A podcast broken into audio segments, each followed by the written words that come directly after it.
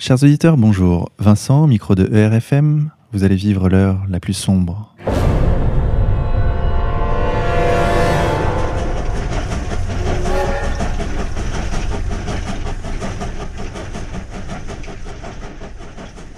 Chers auditeurs, aujourd'hui nous avons le plaisir d'accueillir Pierre Hillard. Pierre Hillard, bonjour. Bonjour.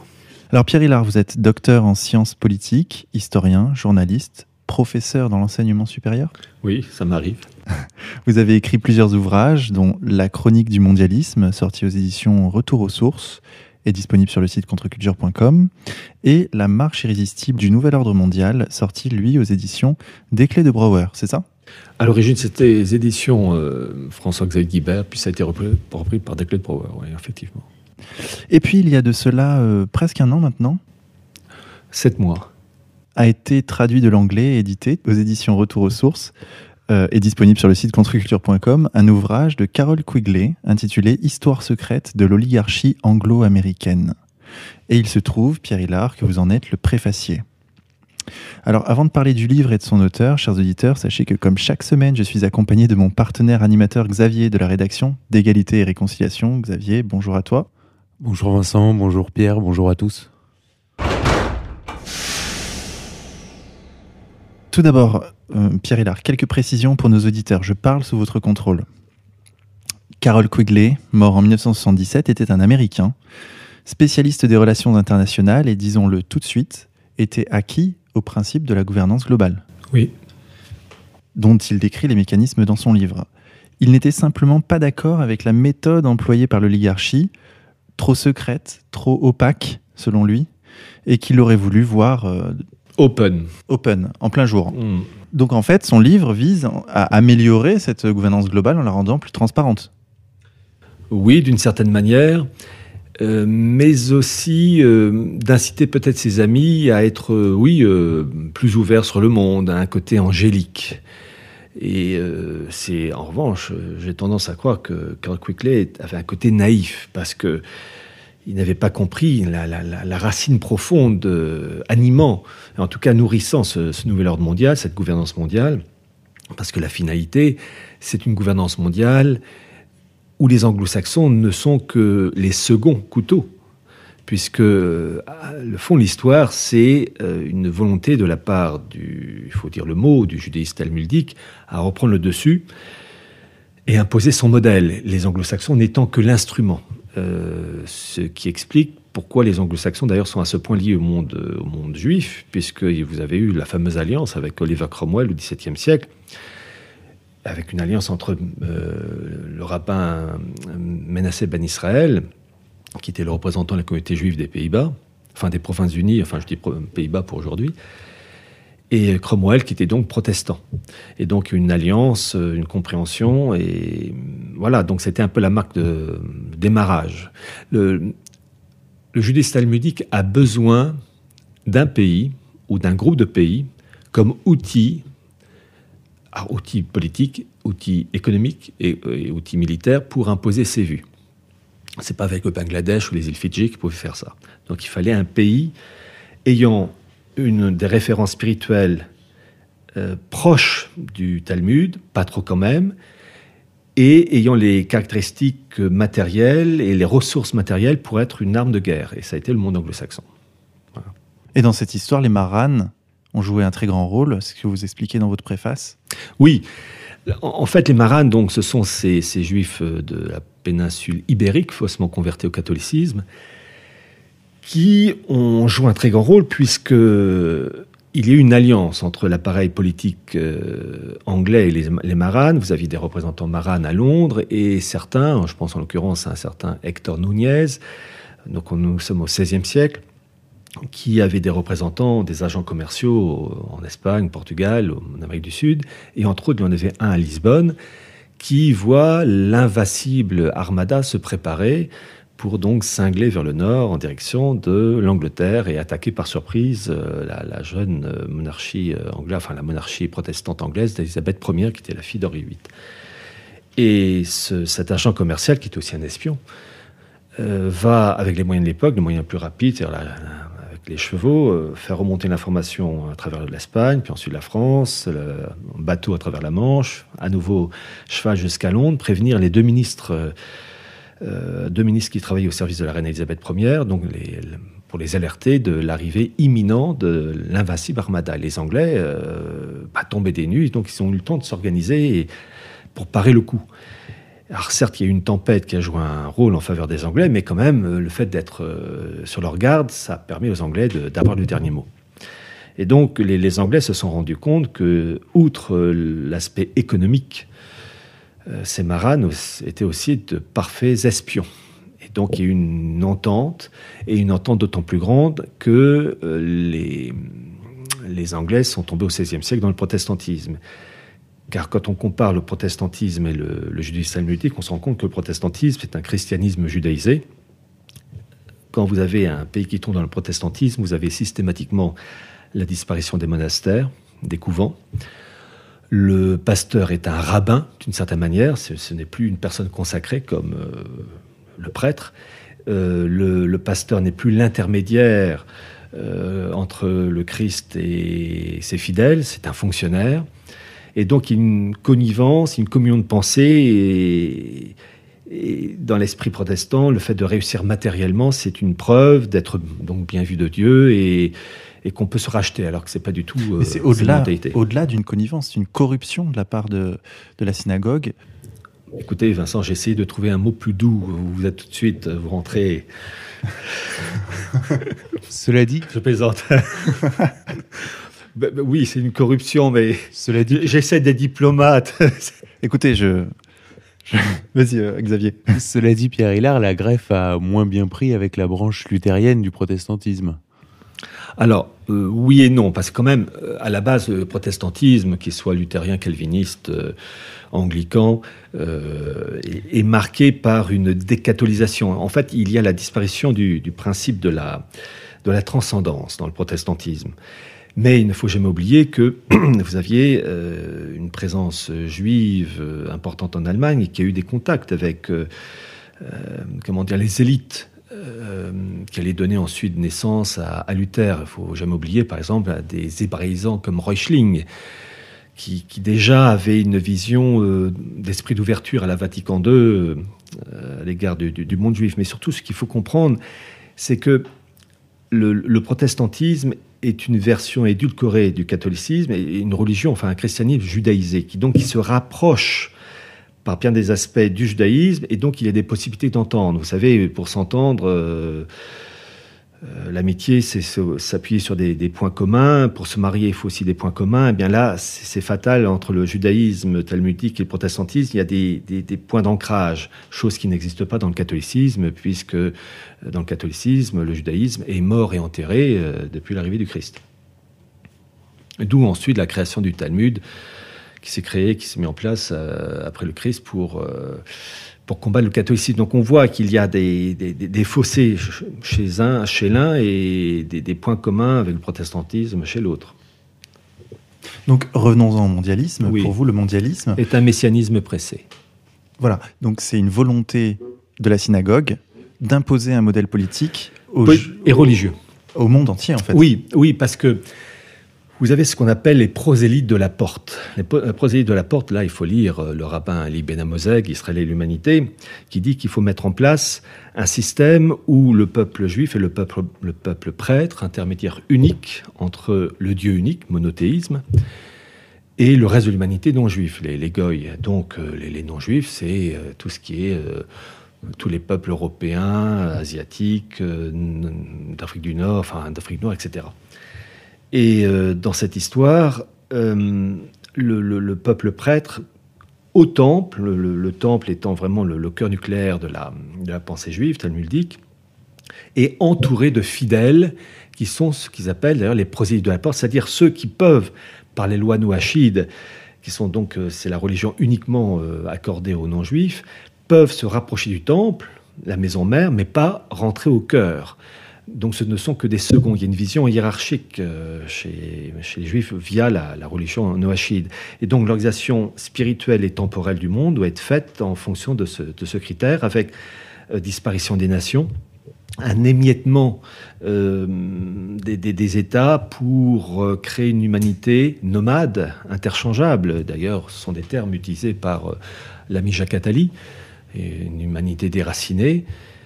Et, donc, cette humanité déracinée étant au service du seul peuple digne, le peuple prêtre, le peuple juif. voilà, il suffit de lire Benamozeg, c'est d'une clarté mais il faut lire aussi des, les, comment dire, les écrits de, rabbins comme, euh, j'en cite un, au XIIIe siècle qui s'appelait Moïse Namanide. Vous avez aussi euh, euh, Abraham Aboulafia, vous avez David Reveni, vous avez le, comment il s'appelle l'autre, Solomon Molcho, eux qui sont des rabbins du XVIe siècle, qui évoquaient aussi toujours cette idée de messianisme juif et de, et de primauté des juifs sur le reste de l'humanité non juive. C'est une permanence. Et ce qui est intéressant, c'est qu'aujourd'hui, des intellectuels euh, juifs de premier plan comme euh, Jacques Attali, Bernard-Henri Lévy et un certain nombre se revendiquent ouvertement de Maïmonide, du Gaon de Vilna, de Rachi et de tout euh, ce corpus euh, talmudiste, euh, kabbaliste. j'ai Atali, on a mis une vidéo sur le site, parle face caméra du tikkun olam, c'est-à-dire de, la du concept kabbaliste de, de réparer le monde il n'y a, plus, il y a plus de filtre. Oh oui, et d'ailleurs, quand vous parlez du tikkun olam, en fait, il y, a trois, il y a trois étages.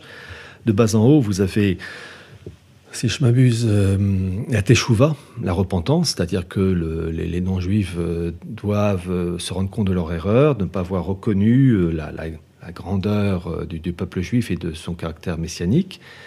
Ensuite, il y a la réparation, tikkun olam. donc, ben, il faut s'employer à réparer le monde pour le rendre conforme d'un point de vue spirituel temporel aux normes, doxa talmudique. Et ensuite, troisième étape, qui est la tzedaka, qui est une sorte d'aumône euh, de la part, entre autres, des, non-juifs à l'égard de la caste supérieure. Voilà, c'est un peu, c'est une vision très hiérarchique. Mais oui, maintenant il se lâche. Mais vous, savez, il se lâche d'autant plus facilement, c'est que il n'y a plus, sauf exception, euh, un comment dire, un système immunitaire, spirituel, philosophique euh, chez, chez les Français. Euh, pour eux, ben, on est tous frères. Euh, enfin, vous savez, le, côté cuculapraline, enfin, des Français, des Espagnols, Italiens, peu importe, euh, nationalité européenne, mais un côté peace and love, si tout le monde se donnait la main, il n'y aurait plus de guerre, etc. évidemment, face à cette bouillie, en face, ils se frottent les mains et peuvent agir sans problème. Pierre Hillard. Ouais. J'ai une question qui me brûle la langue. Allez-y. Est-ce que vous n'allez pas trop loin quand vous parlez par exemple de Poutine, quand vous parlez de Chavez, qui participerait Je m'attendais. Ah bah, vous y attendiez, bien sûr. J'étais obligé de vous poser cette ah question. Ah bah j'étais... Mais soyez nature, Vincent. Je vous en prie, répondez-moi. Alors, euh, pour l'ami Poutine, bah, d'ailleurs j'en parle dans, entre autres dans l'avant-propos du bouquin Quickley, euh, Histoire secrète de l'oligarchie anglo-américaine. Euh, Poutine, évidemment, euh, est un homme très grande intelligence, grande personnalité. Euh, je dire, c'est un lieu commun. Bon. Mais pourquoi je, je, ne crois pas à, Poutine? Parce que nos ennemis ont, tous les défauts de la Terre, sauf d'être des crétins. Ce sont des gens très intelligents, subtils, prévoyants quand je dis qui prévoyant, euh, qui, fois euh, vise, euh, comment dire, prévoit des choses à 50 ans ou 100 ans d'avance. un exemple, vous avez, vous allez voir, je vais revenir vers vos camarades. vous avez par exemple, dans la volonté de créer une gouvernance mondiale, la volonté de créer, enfin, vous avez plus exactement la création en 2004 d'un institut mondialiste qui s'appelle CGLU. Cité Gouvernement Locaux Unis, qui a pour objectif de gérer la planète pour tout ce qui est ville et commune. Et euh, il est actuellement dirigé par le maire d'Istanbul. Et d'ailleurs, chose intéressante, le comité directeur qui encadre cet institut mondialiste, euh, il y a différentes nationalités, mais vous avez entre autres, euh, je crois, Alain Juppé et maire de Paris, Hidalgo. Mais cet institut qui avait été créé en 2004, en fait, n'est que la conséquence de trois autres instituts, dont le plus ancien date de 1913. Et c'est ça qui, qui m'a. J'ai toujours été émerveillé par la qualité la prévoyance de personnes qui déjà en 1913 disaient on va créer une sorte de gouvernance mondiale, entre des villes, de gestion des villes à l'échelle planétaire. Cela prendra du temps, mais dans 50 ans, dans 70 ans, dans 80 ans et plus, on y arrivera. Donc, dans le cas de l'Union soviétique qui s'est cassé la figure, il ne faut pas croire que le système est mort et enterré, puis que les, hommes euh, qui sont sortis du système euh, depuis 1990 sont des anges. Le système soviétique s'est écroulé, il a muté en fait. Il s'est adapté à une nouvelle, euh, situation. Et d'ailleurs, Gorbatchev était là pour faire cette passation d'un monde à un autre. Et entre autres, parmi les, acteurs clés du régime soviétique, vous avez le KGB. Vladimir Poutine en est issu. Et je ne peux pas croire qu'un homme comme Poutine, qui est passé à travers les mailles euh, du filet euh, du KGB, puisse tout d'un coup apparaître comme un homme patriote, euh, animé d'une pensée purement nationale. Et il suffit de lire euh, son discours de Valdaï de 2014, d'ailleurs j'ai exposé les points clés, où il dit qu'il est pour le nouvel ordre mondial. Il est pour les unions régionales. Mais, ajoute-t-il, nous n'arrivons pas à nous entendre avec les anglo-saxons qui, eux, veulent en fait euh, tout le gâteau. Et quand je, procède par étapes, et voyez-vous, le, truc, c'est que le, fond de, cette histoire, c'est que vous avez des rivalités entre différents clans juifs. Vous avez des clans juifs pro-Poutine et des clans juifs pro-anglo-américains. Et qui s'opposent entre ceux qui sont pour, euh, comment dire, une vision messianique sioniste, et c'est le cas du monde anglo-saxon, et ceux qui ont une vision antisioniste. Et on constate cela surtout chez les juifs auprès de Poutine. Donc ce sont des, oppositions d'ordre religieuse, où euh, le Grand Israël, qui va de, donc euh, des rives de l'Euphrate jusqu'au Nil, eh bien, les sionistes sont pour cela. Vous avez d'autres juifs qui sont contre, qui disent que le Grand Israël ne peut être mis en place, et d'ailleurs même la création de l'État d'Israël, que par l'arrivée du Messie. Donc il y a des oppositions. Il ne faut surtout pas voir ça comme un clan unifié. Et d'ailleurs, c'est intéressant, vous avez, j'avais cité dans, cette préface, euh, un article, je crois c'est Times, oui, Times of Israel, qui, disait en, titre euh, euh, Les Juifs d'Ukraine et de Russie sont en guerre. Parce que, au même titre que ces Juifs s'opposent dans tout ce qui est Israël et Grand Israël, ils s'opposent pareil pour l'Ukraine, à cause des Khazars, qui donc cet endroit d'Ukraine, enfin surtout la partie orientale de l'Ukraine, où euh, les, les Khazars se sont convertis au, judaïsme. Et pour beaucoup de juifs, l'Ukraine, ou en tout cas une partie de l'Ukraine, est considérée comme une sorte de seconde Judée. Pour certains juifs, d'autres non. Donc vous avez des, rivalités d'ordre spirituel, scatologique et matériel. Et c'est ça le truc.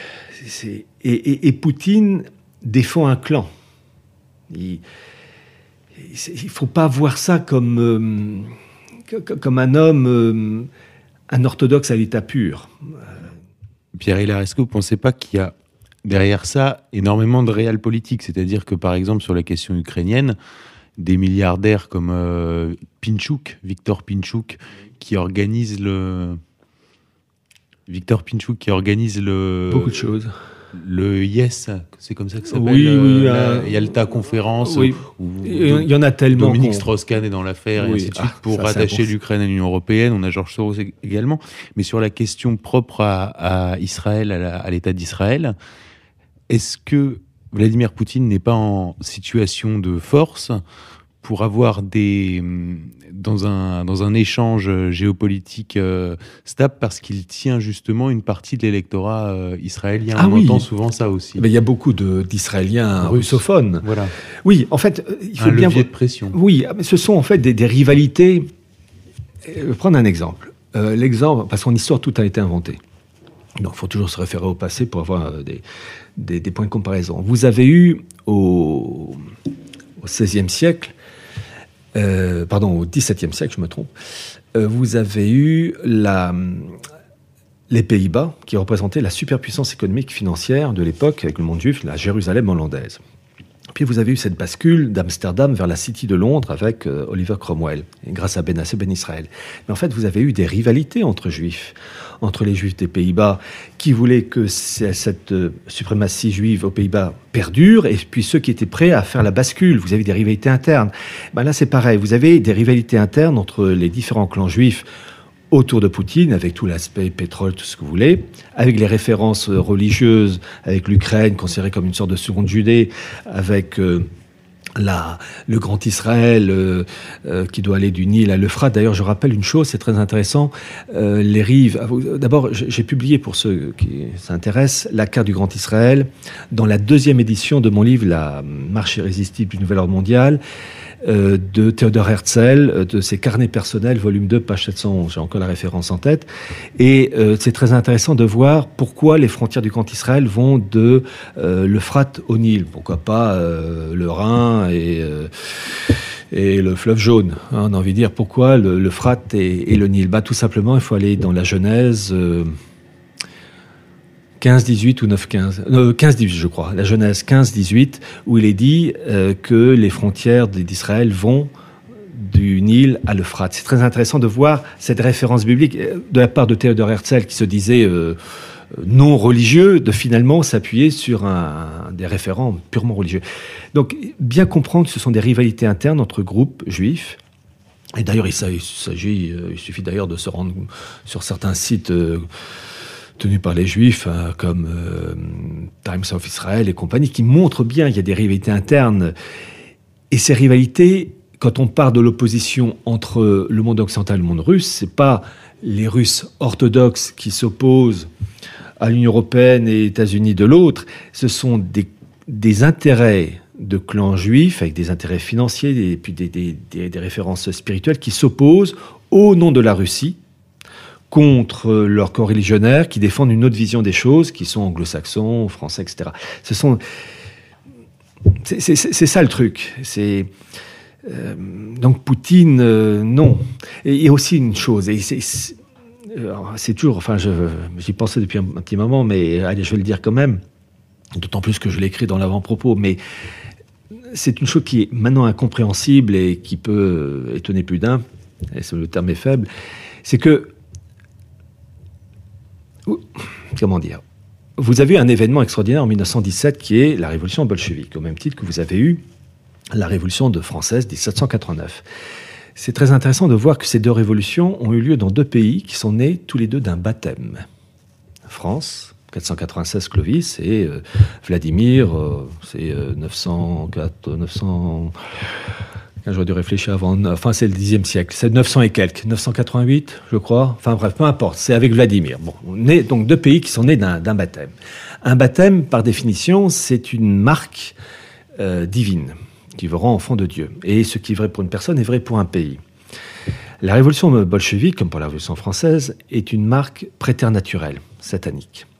Et parallèlement à cette euh, révolution bolchevique, vous avez eu cet événement extraordinaire de 1917 au Portugal avec l'apparition de Fatima. Et parmi les messages de Fatima, vous avez une demande de la Sainte Vierge qui fait de la politique et qui dit, entre autres, que la Russie doit être consacrée à sa personne. Et elle dit d'ailleurs, pour que la chose soit faite, il faut que le pape, en lisant avec tous les évêques, consacre la Russie à sa personne. Elle n'a pas dit le monde, elle a dit la Russie. Et pourquoi elle dit ça? Pour faire joli, pour que ça ait la gueule, euh, faire une belle cérémonie? Bien sûr que non. Dans un esprit catholique, là je demande aux, auditeurs qui n'ont pas de culture religieuse, au moins de comprendre la logique du raisonnement. C'est qu'à partir du moment où vous avez une marque satanique avec le, régime, euh, enfin la révolution bolchevique de 1917, il faut un désinfectant. Et là, ce que propose la Sainte Vierge en 1917, avec euh, la consacration de la Russie à sa personne, c'est le désinfectant. C'est-à-dire pour effacer la marque satanique, il faut que la Russie soit marquée par un désinfectant qui est la Sainte Vierge qui, euh, on la représente souvent avec euh, son talon qui écrase la tête du serpent. Est-ce que cette consécration a été faite? Non. Officiellement, on va vous dire oui en 43 ou 44, je ne sais plus la date, et au début des années 80, l'un avec le pape Pie XII et l'autre avec le pape Jean-Paul II qui ont consacré le monde, j'aime bien le monde, à la Sainte Vierge. Mais la Sainte Vierge, en 1917, à Fatima, a dit la Russie, point barre. Parce que la Russie, à cause de cette marque préternaturelle, a besoin d'un médicament spécifique. Et tant que la chose n'a pas été faite, rien de bon ne peut surgir de la Russie. Au même titre, tant que la France n'a pas été consacrée au Sacré-Cœur, comme l'a demandé au Christ, tant qu'il n'y a pas cette marque de désinfectant, euh, eh bien, le renouveau de la France véritable ne peut pas se faire. Alors, ces, propos sont incompréhensibles pour des gens déchristianisés ou agnostiques ou indifférents, mais en fait, c'est ça le fond de l'histoire, c'est ça le truc. Euh, il ne faut pas voir les choses d'une manière matérielle, mais spirituelle. Et la Sainte Vierge, en 1917, est fait de la politique, mais sur un fond religieux. Aller faire comprendre ça aux gens d'aujourd'hui, c'est très très compliqué.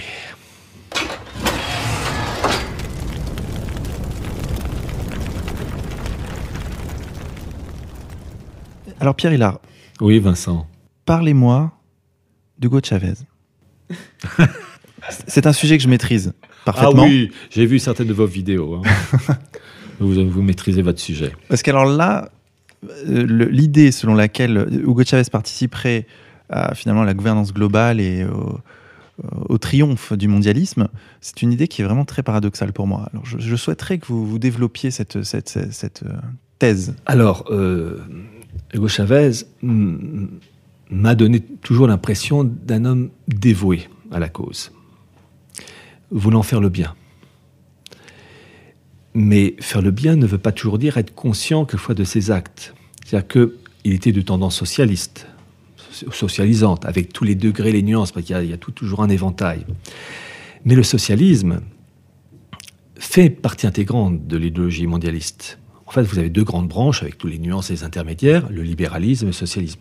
Après, dans le socialisme, vous avez euh, les tendances marxistes, maoïstes, puis dans le libéralisme, vous avez tous les degrés, enfin, c'est le spectre de couleurs. Donc, en fait, indirectement, il s'appuie sur une idéologie rentrant dans la doxa mondialiste.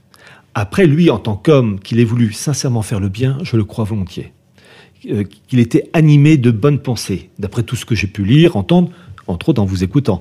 Donc en fait, je, fais, une distinction entre l'homme qui me plaît par ses propos, son dévouement, et, en même temps me disant oui, mais s'appuyer sur un terrain euh, marécageux qui ne pouvait pas durer. Et d'ailleurs, il y a un élément révélateur, c'est que vous avez, euh, vous avez dans le, mondialisme, donc création de gouvernance mondiale, avec la, la mise en place d'unions régionales. L'Union européenne en étant un prototype plus avancé.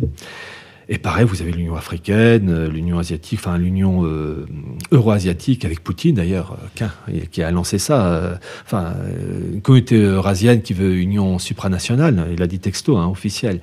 Et vous avez eu la création de l'UNASUR.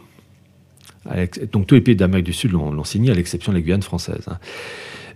Bah, L'UNASUR rentre dans cette, dans cette mouvance mondialiste de créer un bloc avec une volonté de mettre un Parlement sud-américain, une volonté de mettre en fait une Union européenne version sud-américaine. Et Chavez a signé cela. Voyez-vous, ce que j'aurais aimé que Chavez ne, signe pas et s'insurge, il aurait fait ça. Mais il l'a fait, il l'a fait. Enfin, je, vous en parlais, je vous en parlais. Il, mais il a signé. Il l'a signé pour quelque chose qui n'est pas ce que vous dites. Euh. Il a signé. Après, peut-être qu'il s'est rendu compte de son erreur. Ça, je. Non, non. non. Mais il a signé. C'est ça qui m'a. Dommage. C'est-à-dire que moi, Pierre Hélard, en vous écoutant, j'ai l'impression que vous faites une erreur. Allez-y, je vous écoute. Je vous réponds dans ma biographie euh, de Chavez. Je, je réponds, je prends à bras le corps cette euh, thèse et, j'y réponds. C'est-à-dire que l'UNASUR n'est pas l'Union européenne euh, sud-américaine. Ce n'est pas un bloc cherchant à instaurer, à installer un, gouvernement supranational, une, une assemblée nationale comme l'a fait l'Union européenne. Ce n'est pas ça. En réalité, c'est simplement une réponse géopolitique de bon sens face à l'agression des États-Unis, qui est une réalité. Vous savez que Hugo Chavez a été renversé en 2002, puis remis au pouvoir par euh, son peuple. C'est donc bien la preuve qu'il luttait contre le mondialisme et que pour lutter contre ce mondialisme, il devait s'unir avec euh, ses alliés sud-américains qui progressivement épousaient euh, sa cause, si je puis dire. Alors, je vois ce que vous voulez dire. C'est ça qui est terrible, c'est que le mondialisme, il est pervers il faut pour le mondialisme toujours des opposants. Je vais vous prendre un, événement historique et ensuite euh, on retombera sur euh, votre ami Chavez. Vous avez un homme pour qui j'ai de l'admiration, qui est une canaille, mais euh, on peut ne pas être d'accord avec quelqu'un, mais malgré tout admirer son habileté, c'est ce réformateur anglais Cranmer. Cranmer qui était évêque et qui a fait que l'Angleterre est passée du catholicisme à l'anglicanisme. Comment il a réussi à faire basculer une bonne partie du clergé enfin, en- catholique anglais à l'anglicanisme, et pareil pour le peuple? Il a compris qu'il fallait à tout prix créer deux oppositions. Pour créer un jeu de ping-pong, entre, en particulier entre les modérés et les fanatiques. Et il a créé de toutes pièces, euh, face aux modérés qui étaient acquis à la cause d'une modification euh, de la société anglaise, il a créé en face une, opposition, mais d'ultra, pour jouer avec cette balance et donner l'impression qu'il y avait euh, en fait, il a créé une opposition, une opposition artificielle. Et lui, il est apparu comme un médiateur. Et dans le mondialisme, c'est ça qui est terrible, c'est que les gens en face, et ça c'est typiquement, on appelle cela la rouerie, ont besoin d'hommes comme Hugo Chavez, comme opposants aux méchants libéraux capitalistes à la Rockefeller, pour donner l'impression qu'il y a une, roue de secours, qu'il y a une opposition. Mais en fait, c'est la paire de ciseaux. Mais, Avec Pierre deux branches. Pas du tout, mais puisqu'ils ont tenté de le renverser par tous les moyens.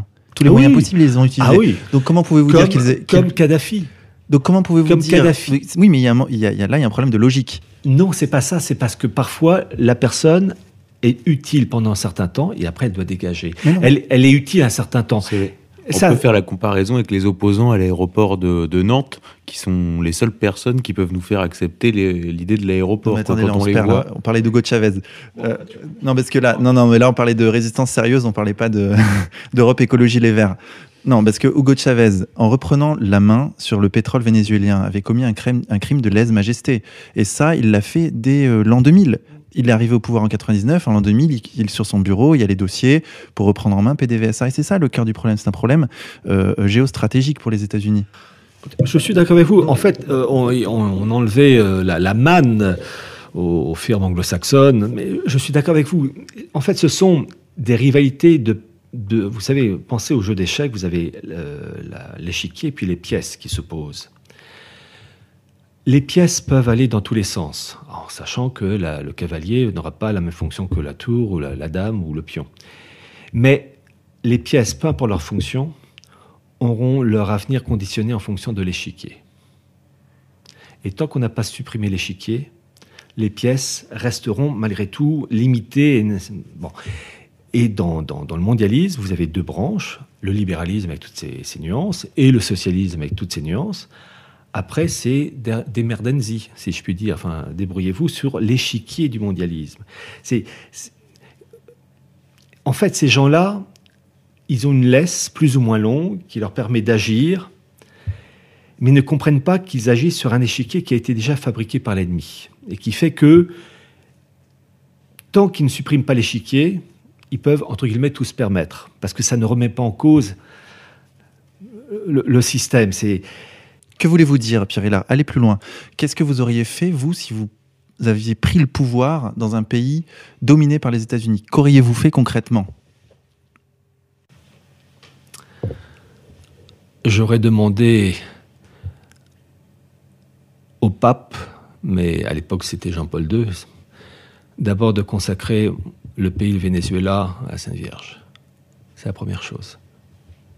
Parce qu'on on retombe toujours dans la même maladie du matérialisme, qui consiste à, vouloir régler un problème matériel alors que le fond est spirituel. Et puis, j'aurais, et c'est à cause de vous que je, J'aurais regardé parmi les personnes agissant au sommet de l'État et dans les instances politiques, économiques, ceux qui pèsent lourd et qui ont une mentalité euh, frontière ouverte pour euh, régler leur sort et faire en sorte que ces gens-là ne puissent pas communiquer, communiquer avec l'extérieur. Enfin, en fait, créer un appareil politique, et c'est tout le problème, et le même problème pour la France, c'est d'avoir des hommes et des femmes au sommet de l'État, que ce soit parmi les hauts fonctionnaires euh, l'administration et les grandes entreprises qui soient des patriotes. Je veux bien croire que Chavez était patriote, mais il était sûrement, il avait sûrement pas assez, euh, comment dire, en tout cas, il n'avait pas assez bien compris que parmi les gens constituant l'élite politique, économique, administrative de son pays, il y en avait qui avaient une vision euh, qui allait au-dessus de l'intérêt du Venezuela. Il y avait un, nettoyage à faire. Ça, j'en conviens, mais parfaitement. J'en conviens parfaitement. Mais euh, le problème, si vous voulez, c'est que moi, j'ai essayé de comprendre comment a gouverné Hugo Chavez son pays.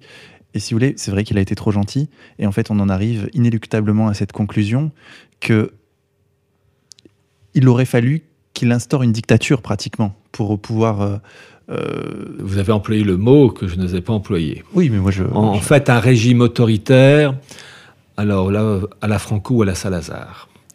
Et un régime se traduisant par l'arrestation des quelques centaines ou milliers de personnes, c'est à voir pour chaque pays, pour le Venezuela, je ne sais pas le nombre, de ces personnes, je vais prendre l'exemple de la France, le, pays, il est tenu par quelques centaines ou milliers de fonctionnaires, euh, de hauts fonctionnaires qui verrouillent le pays et qui font que euh, les, vraies mesures pour remettre notre pays d'aplomb ne sont pas possibles. Eh bien, dans le cas du Venezuela, c'est sûrement pareil.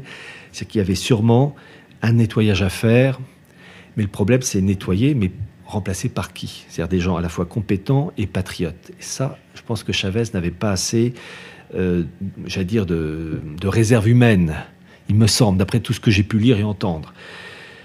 Euh, c'est pourquoi son projet était tôt ou tard condamné. Il, fallait, vous savez, occuper les, secteurs clés, politiques, économiques, administratifs, journalistiques. Il a tenté de le faire. Il, a tenté, mais il n'avait sûrement pas assez d'hommes et de femmes, de personnes compétentes et euh, pour verrouiller le système et instaurer évidemment un système mm, autoritaire ne veut pas dire dictatorial à Staline, sûrement pas. Mais euh, voilà, et le problème, c'est que euh, pour réformer un pays, il faut pas être seul, il faut être avec un groupe de personnes compétentes. Et bon. Vous savez, je, le, Chavez, je ne casse pas du sucre sur le dos. il m'a toujours donné l'impression d'un homme qui voulait faire du bien, mais il me semble qu'il n'avait pas tout compris de l'arrière-fond de, la boutique mondialiste tout ne se règle pas d'un point de vue matériel. bon. Non mais euh, Chavez était imprégné de quand malgré tout. Bon, on va pas parler de. Oh, écoute, on arrête, on arrête ici de parler de Chavez parce que parce qu'il était. Mais non mais s'il y a un président qui est spirituel, qui, avait une spiritualité, c'est Hugo Chavez. C'est ça. Ah, mais vous savez, le, le pape François aussi une spiritualité. Mitterrand aussi, hein. De Gaulle à la messe. de l'esprit. Vincent, Vincent. Je crois de force de l'esprit. De Gaulle, pour moi, c'est le pire. De Gaulle, il appartenait pour moi à la, issu d'une famille classique vieille France. Il comprenait parfaitement euh, ce que j'ai dit sur la, marque de la France, euh, Sacré-Cœur et, le baptême du, Sacré-Cœur, il aurait parfaitement compris ça. Mais c'était une pourriture, ce qu'on appelle le péché contre l'esprit. C'est-à-dire qu'il était capable de faire le mal contre des choses les plus subtiles et les plus intimes pour un pays pour une personne, euh, pour sa gloire personnelle. Euh, de Gaulle, pour moi, est un homme hors norme au service du mal. Il, a, il, a, il, a, il a réintroduit les principes de 89 en 1944-45 et il savait toutes les conséquences. Mais c'était d'abord lui qui devait servir.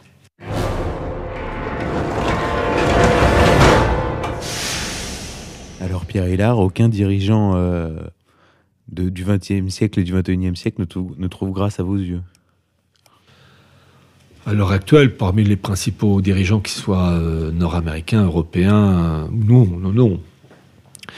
Euh, je vous dirais, l'homme qui. c'est Hugo Chavez, qui pour moi avait une volonté. J'ai toujours cru à une forme de sincérité de sa part, mais sur des bases, euh, j'allais dire marécageuses. Ça pouvait pas tenir son truc.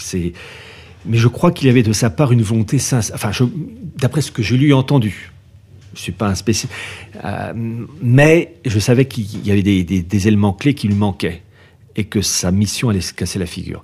Puis maintenant, puis sa mort, on peut peut-être se poser des questions. Euh, on peut tous mourir d'un cancer, mais il y en a quand même où ça tombe bien. Et Pierre Hélard, qu'est-ce que vous inspire par rapport au mondialisme ce qui se passe en Iran depuis 1979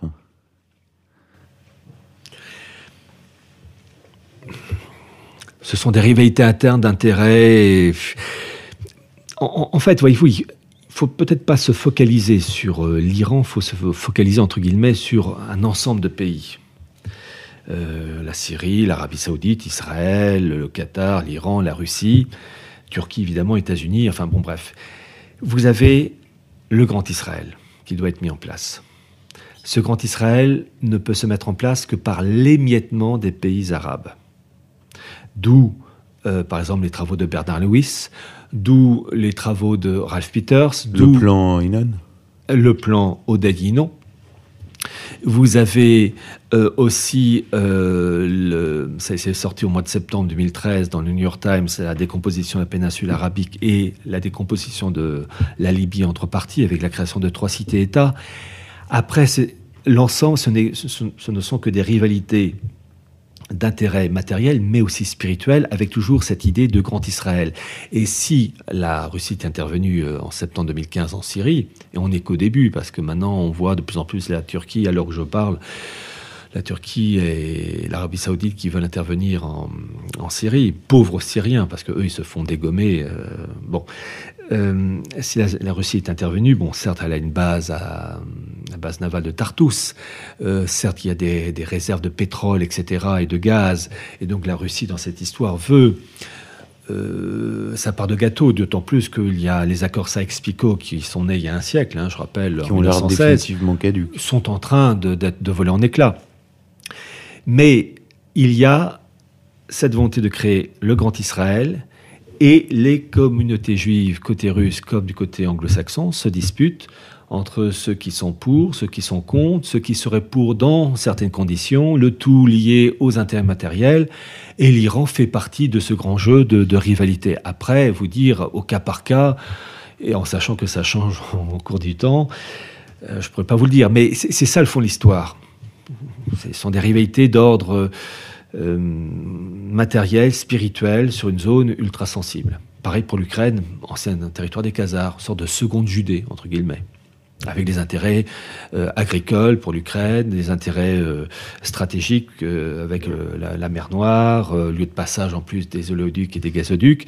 je rappelle ce rapport de la German Marshall Fund, qui est un institut américain d'origine allemande, euh, qui, dans un rapport de 2004, ça j'en parle dans mon bouquin La marche assistive du Nouvel Ordre mondial, euh, avec entre autres euh, un des néoconservateurs qui s'appelle Bruce Jackson, qui évoquait en 2004 l'importance de la mer Noire. La mer Noire qui est une sorte de, point euh, tournant entre la Turquie, le Proche-Orient, l'Ukraine, la Russie, l'Europe, avec ses lieux de passage de l'éoduc et du gazoduc. C'est curieux, c'est là, où ça pète le plus.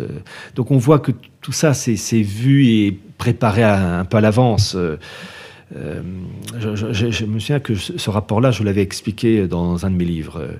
Et ma foi, bon, bah, c'est ce qu'on voit maintenant, enfin, depuis un petit moment. Il n'y a pas de surprise. Autre question, Pierre Hillard, plus d'actualité? Ah, c'est plus Chavez. non. Euh, le vendredi 13 novembre, attentat à Paris. Ah oui. Complot ou pas complot? Alors, disons que on trouvera toujours des idiots, des fanatiques euh, qui sont utilisés pour commettre des actes odieux.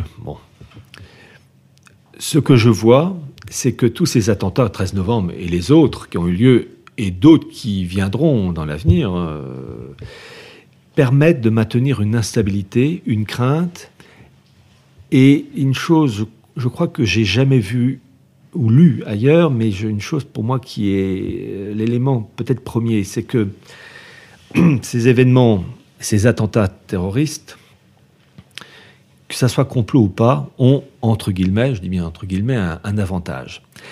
Ils permettent de mettre en place des lois liberticides, état d'urgence, tout ce que vous voulez, mesures qui ne pourraient jamais être mises en place si ces attentats n'existaient pas. C'est le principe de Talleyrand, agiter le peuple avant de s'en servir. Bon. Et je crois que ces mesures liberticides qui sont mises en place en France, mais aussi euh, dans différents pays européens à différents degrés, et idem aux États-Unis, euh, je rappelle, euh, entre autres, j'ai évoqué ça aussi dans mon livre La marche irrésistible du l'univers mondial, ces mesures liberticides avec mises en place au début des années 2000, mais qui sont suspendues. Je rappelle qu'il y a un mois de ça à peu près, vous avez le sénateur américain euh, Mitch McConnell, euh, qui a mis en place, a proposé une résolution qui n'est pas encore adoptée ou qui va l'être, donnant les pleins pouvoirs au président des États-Unis avec loi martiale, possibilité de faire la guerre sans l'accord du Congrès. Enfin bref, tout ça au nom de la défense des, de la liberté, lutter contre le terrorisme. Mais il y a une chose à laquelle je pense de plus en plus, c'est que ces mesures liberticides, au nom de la sécurité, etc., sont faites surtout pour autre chose.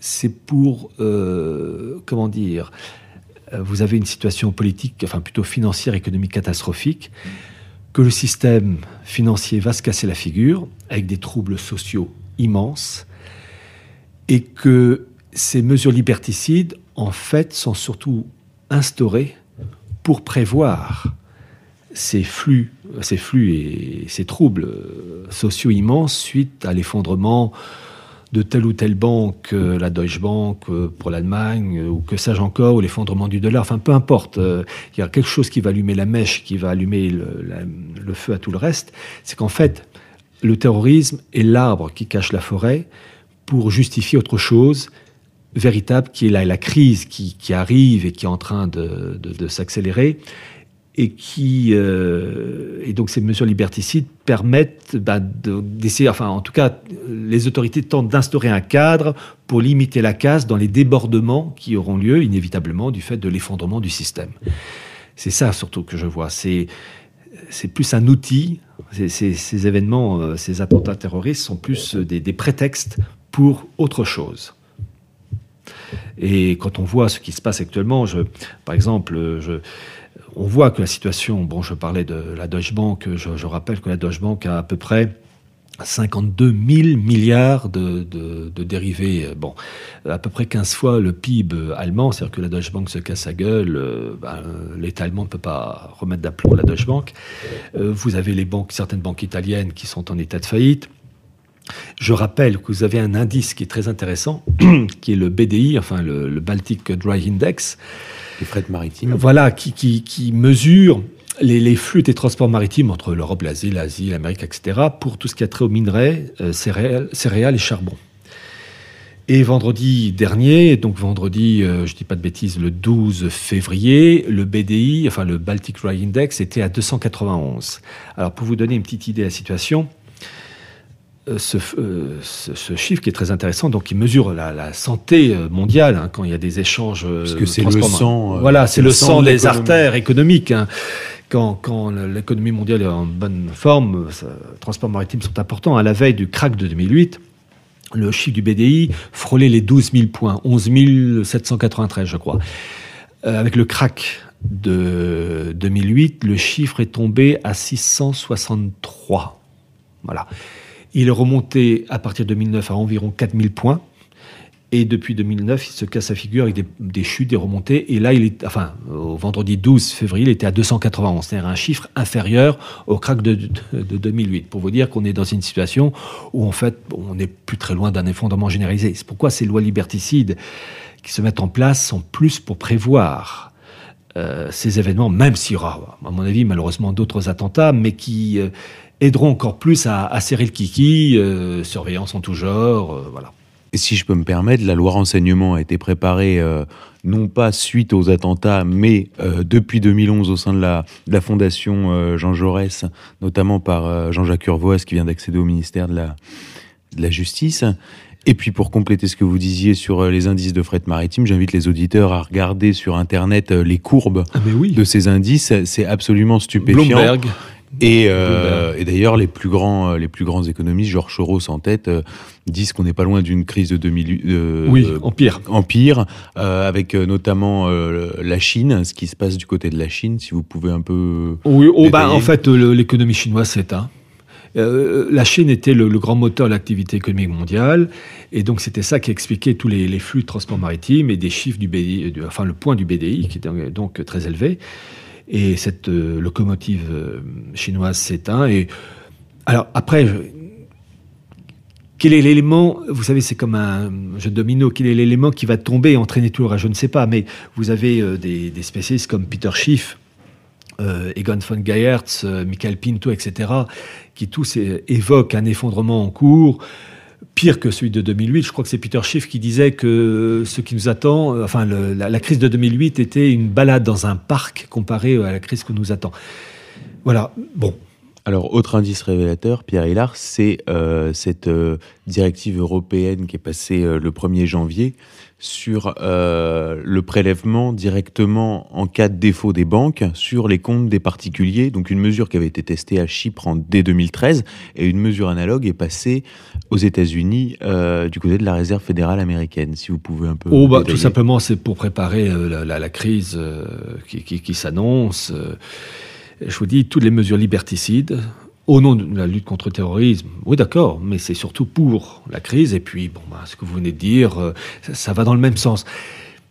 On, est dans la période où le système s'écroule, et c'est d'ailleurs le principe propre, euh, à, dire, à la, la pensée talmudique, où le malheur euh, permet de rebondir à une étape supérieure. Et je pense, entre autres, aux propos d'un grand spécialiste du judaïsme qui s'appelait Gershom Scholem, et euh, donc je reprends l'expression, enfin son passage du bouquin donc l'histoire secrète de l'oligarchie anglo-américaine, où il part du judaïsme à partir de son ouvrage Le messianisme juif, essai sur la spiritualité du judaïsme, page 31 et 32. Alors je, vous lis un passage. Écoutez ce que dit Gershom Scholem. Le messianisme juif est, dans son origine et dans sa nature, on ne saurait jamais assez insister sur ce point, l'attente de cataclysme historique. Il annonce des révolutions, des catastrophes qui doivent se produire lors du passage du temps de l'histoire présente au temps futur messianique. Ces cataclysmes et ces visions funestes prennent un tour nouveau et propre dans la vision de la venue du Messie. On les retrouve en effet dans l'ère de transformation ou de destruction qui verra naître la rédemption messianique. C'est pourquoi cette période est regardée dans le judaïsme comme celle des souffrances de l'enfantement du Messie. Et les événements qu'on connaît, ce qui se passe au Proche-Orient, euh, la crise économique qui s'aggrave et qui va être euh, épouvantable, ce sont des et puis euh, les rivalités Russie et puis monde occidental de l'autre. Enfin, on a l'embarras du choix. Tous ces événements, ce sont des crises qui permettent de passer à une étape supérieure dans l'esprit du, du judaïsme talmudique. Souffrance de l'enfantement. on est en plein dedans. Et vous êtes rejoint dans cette analyse, donc, euh, comme on en parlait au début d'émission, par euh, nombre d'intellectuels juifs qui, euh, depuis Béni Lévy, parce que ça a été le premier qui était secrétaire de Sartre, à, emprunter ce retour euh, au talmudisme, depuis, il a été suivi par à peu près tous les autres, y compris même Alain Finkielkraut, qui, qui peut parler de France des heures durant, mais qui, si on, si on l'écoute sur d'autres antennes, oui. à cette filiation. Oui, ils ont. Ben, c'est une tradition qui, qui vient de, qui est bimillénaire. Ce côté-là, ils n'ont ils jamais retourné leur veste. Hein. Ils sont d'une fidélité absolue. Euh, simplement, euh, oui, on vit une période euh, d'immense bascule. C'est pourquoi, pour les auditeurs, leur dire que bon, qu'ils se préparent hein, psychologiquement et si matériellement ils ont des moyens de se protéger, qu'ils ne se gênent pas, parce que dans quelques temps, un morceau de pain aura plus de valeur qu'un lingot d'or. Mais qui se disent qu'il y aura un renouveau. Euh, mais ça ne sera pas l'ennemi qui aura le, dernier mot. Il faut surtout avoir ça à l'esprit. Je, crois, moi, au, renouveau et je crois au miracle. Je crois, je crois à la providence. Mais on va en baver. Et là, on, est rentré dans, cette zone de, très forte turbulence. D'ailleurs, c'est ce qui fait que depuis quelques mois, je ne dis plus grand-chose parce que vous savez, c'est comme un une situation d'un cancéreux euh, phase terminale à un moment donné. Euh, parler de la couleur de la diarrhée, j'avoue, c'est pas très passionnant. Donc, pour vous, Pierre Hillard, la solution viendra du ciel et non pas des hommes? Alors, oui, euh, vous, savez, c'est la formule Saint Jean d'Arc, de par Dieu, les hommes se battront et Dieu donnera la victoire. Mais je veux dire par là que chacun d'entre nous, on fait de son mieux. Et en particulier, en lisant les bons livres, qu'on peut trouver entre autres sur Contre-Culture. Et, en même temps, euh, donc se préparer à voir, parce que le, problème, c'est que les gens aujourd'hui qui euh, n'ont pas, sauf exception, de véritable culture politique historique. Euh, savoir qui fait quoi, avoir une culture religieuse, philosophique, historique, connaître ce que les, les, maranes, la construction européenne, le, prix Charlemagne, qui par exemple pour le prix Charlemagne, euh, qui donc je rappelle le prix euh, accordé aux personnes œuvrant en faveur de la construction européenne. Et j'avais raconté ça il y a des années. Il y a quand même Bill Clinton qui a reçu ce prix Charlemagne en 2000, où il euh, parle avec chaleur de la régionisation de l'Europe. Eh bien pour le prix Charlemagne de 2016, c'est le pape François, comme le pape Jean-Paul II en 2004. On a envie de dire mais pourquoi? Pourquoi? Parce que l'Église conciliaire, je dis bien l'Église conciliaire, donc depuis Jean 23, participe malheureusement à la mise en place de ce nouvel ordre mondial dans le cadre d'une religion universelle. Mais je crois au miracle parce que il faut, faut pas se leurrer, l'ennemi il a tout. Il a les moyens financiers, les moyens médiatiques, et il a surtout en gros le contrôle des esprits. Les esprits sont ravagés. Il n'y a plus ce système immunitaire du bon sens. Euh, voilà, il y a, un, ce sont des, petits minets. Enfin, bon. Donc, c'est triste à dire, il faut le malheur et la souffrance pour mûrir. Et quand on souffre, on est moins con. C'est pas plus compliqué que ça. Et dans la souffrance, vous avez toujours l'instinct de survie. Et je crois au sursaut dans le malheur, l'instinct de survie qui se réveille, avec euh, un coup de pouce à Providence. Et je crois au, réveil, je le crois, sincèrement. Mais on va passer un sale moment, et on y est maintenant. On y est à quelques semaines, quelques mois, un an, deux ans. Un peu plus peut-être, je, serais incapable de donner évidemment une date, mais c'est plus dans 20 ans. Hein.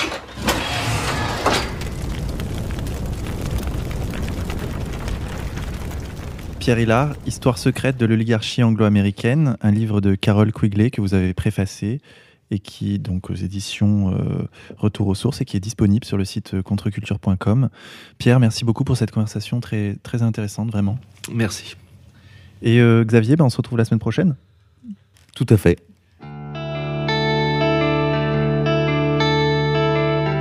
Chers auditeurs, nous allons nous quitter en musique sur les notes de Nano. Euh, son album Mino Cerbes est disponible sur le site contreculture.com.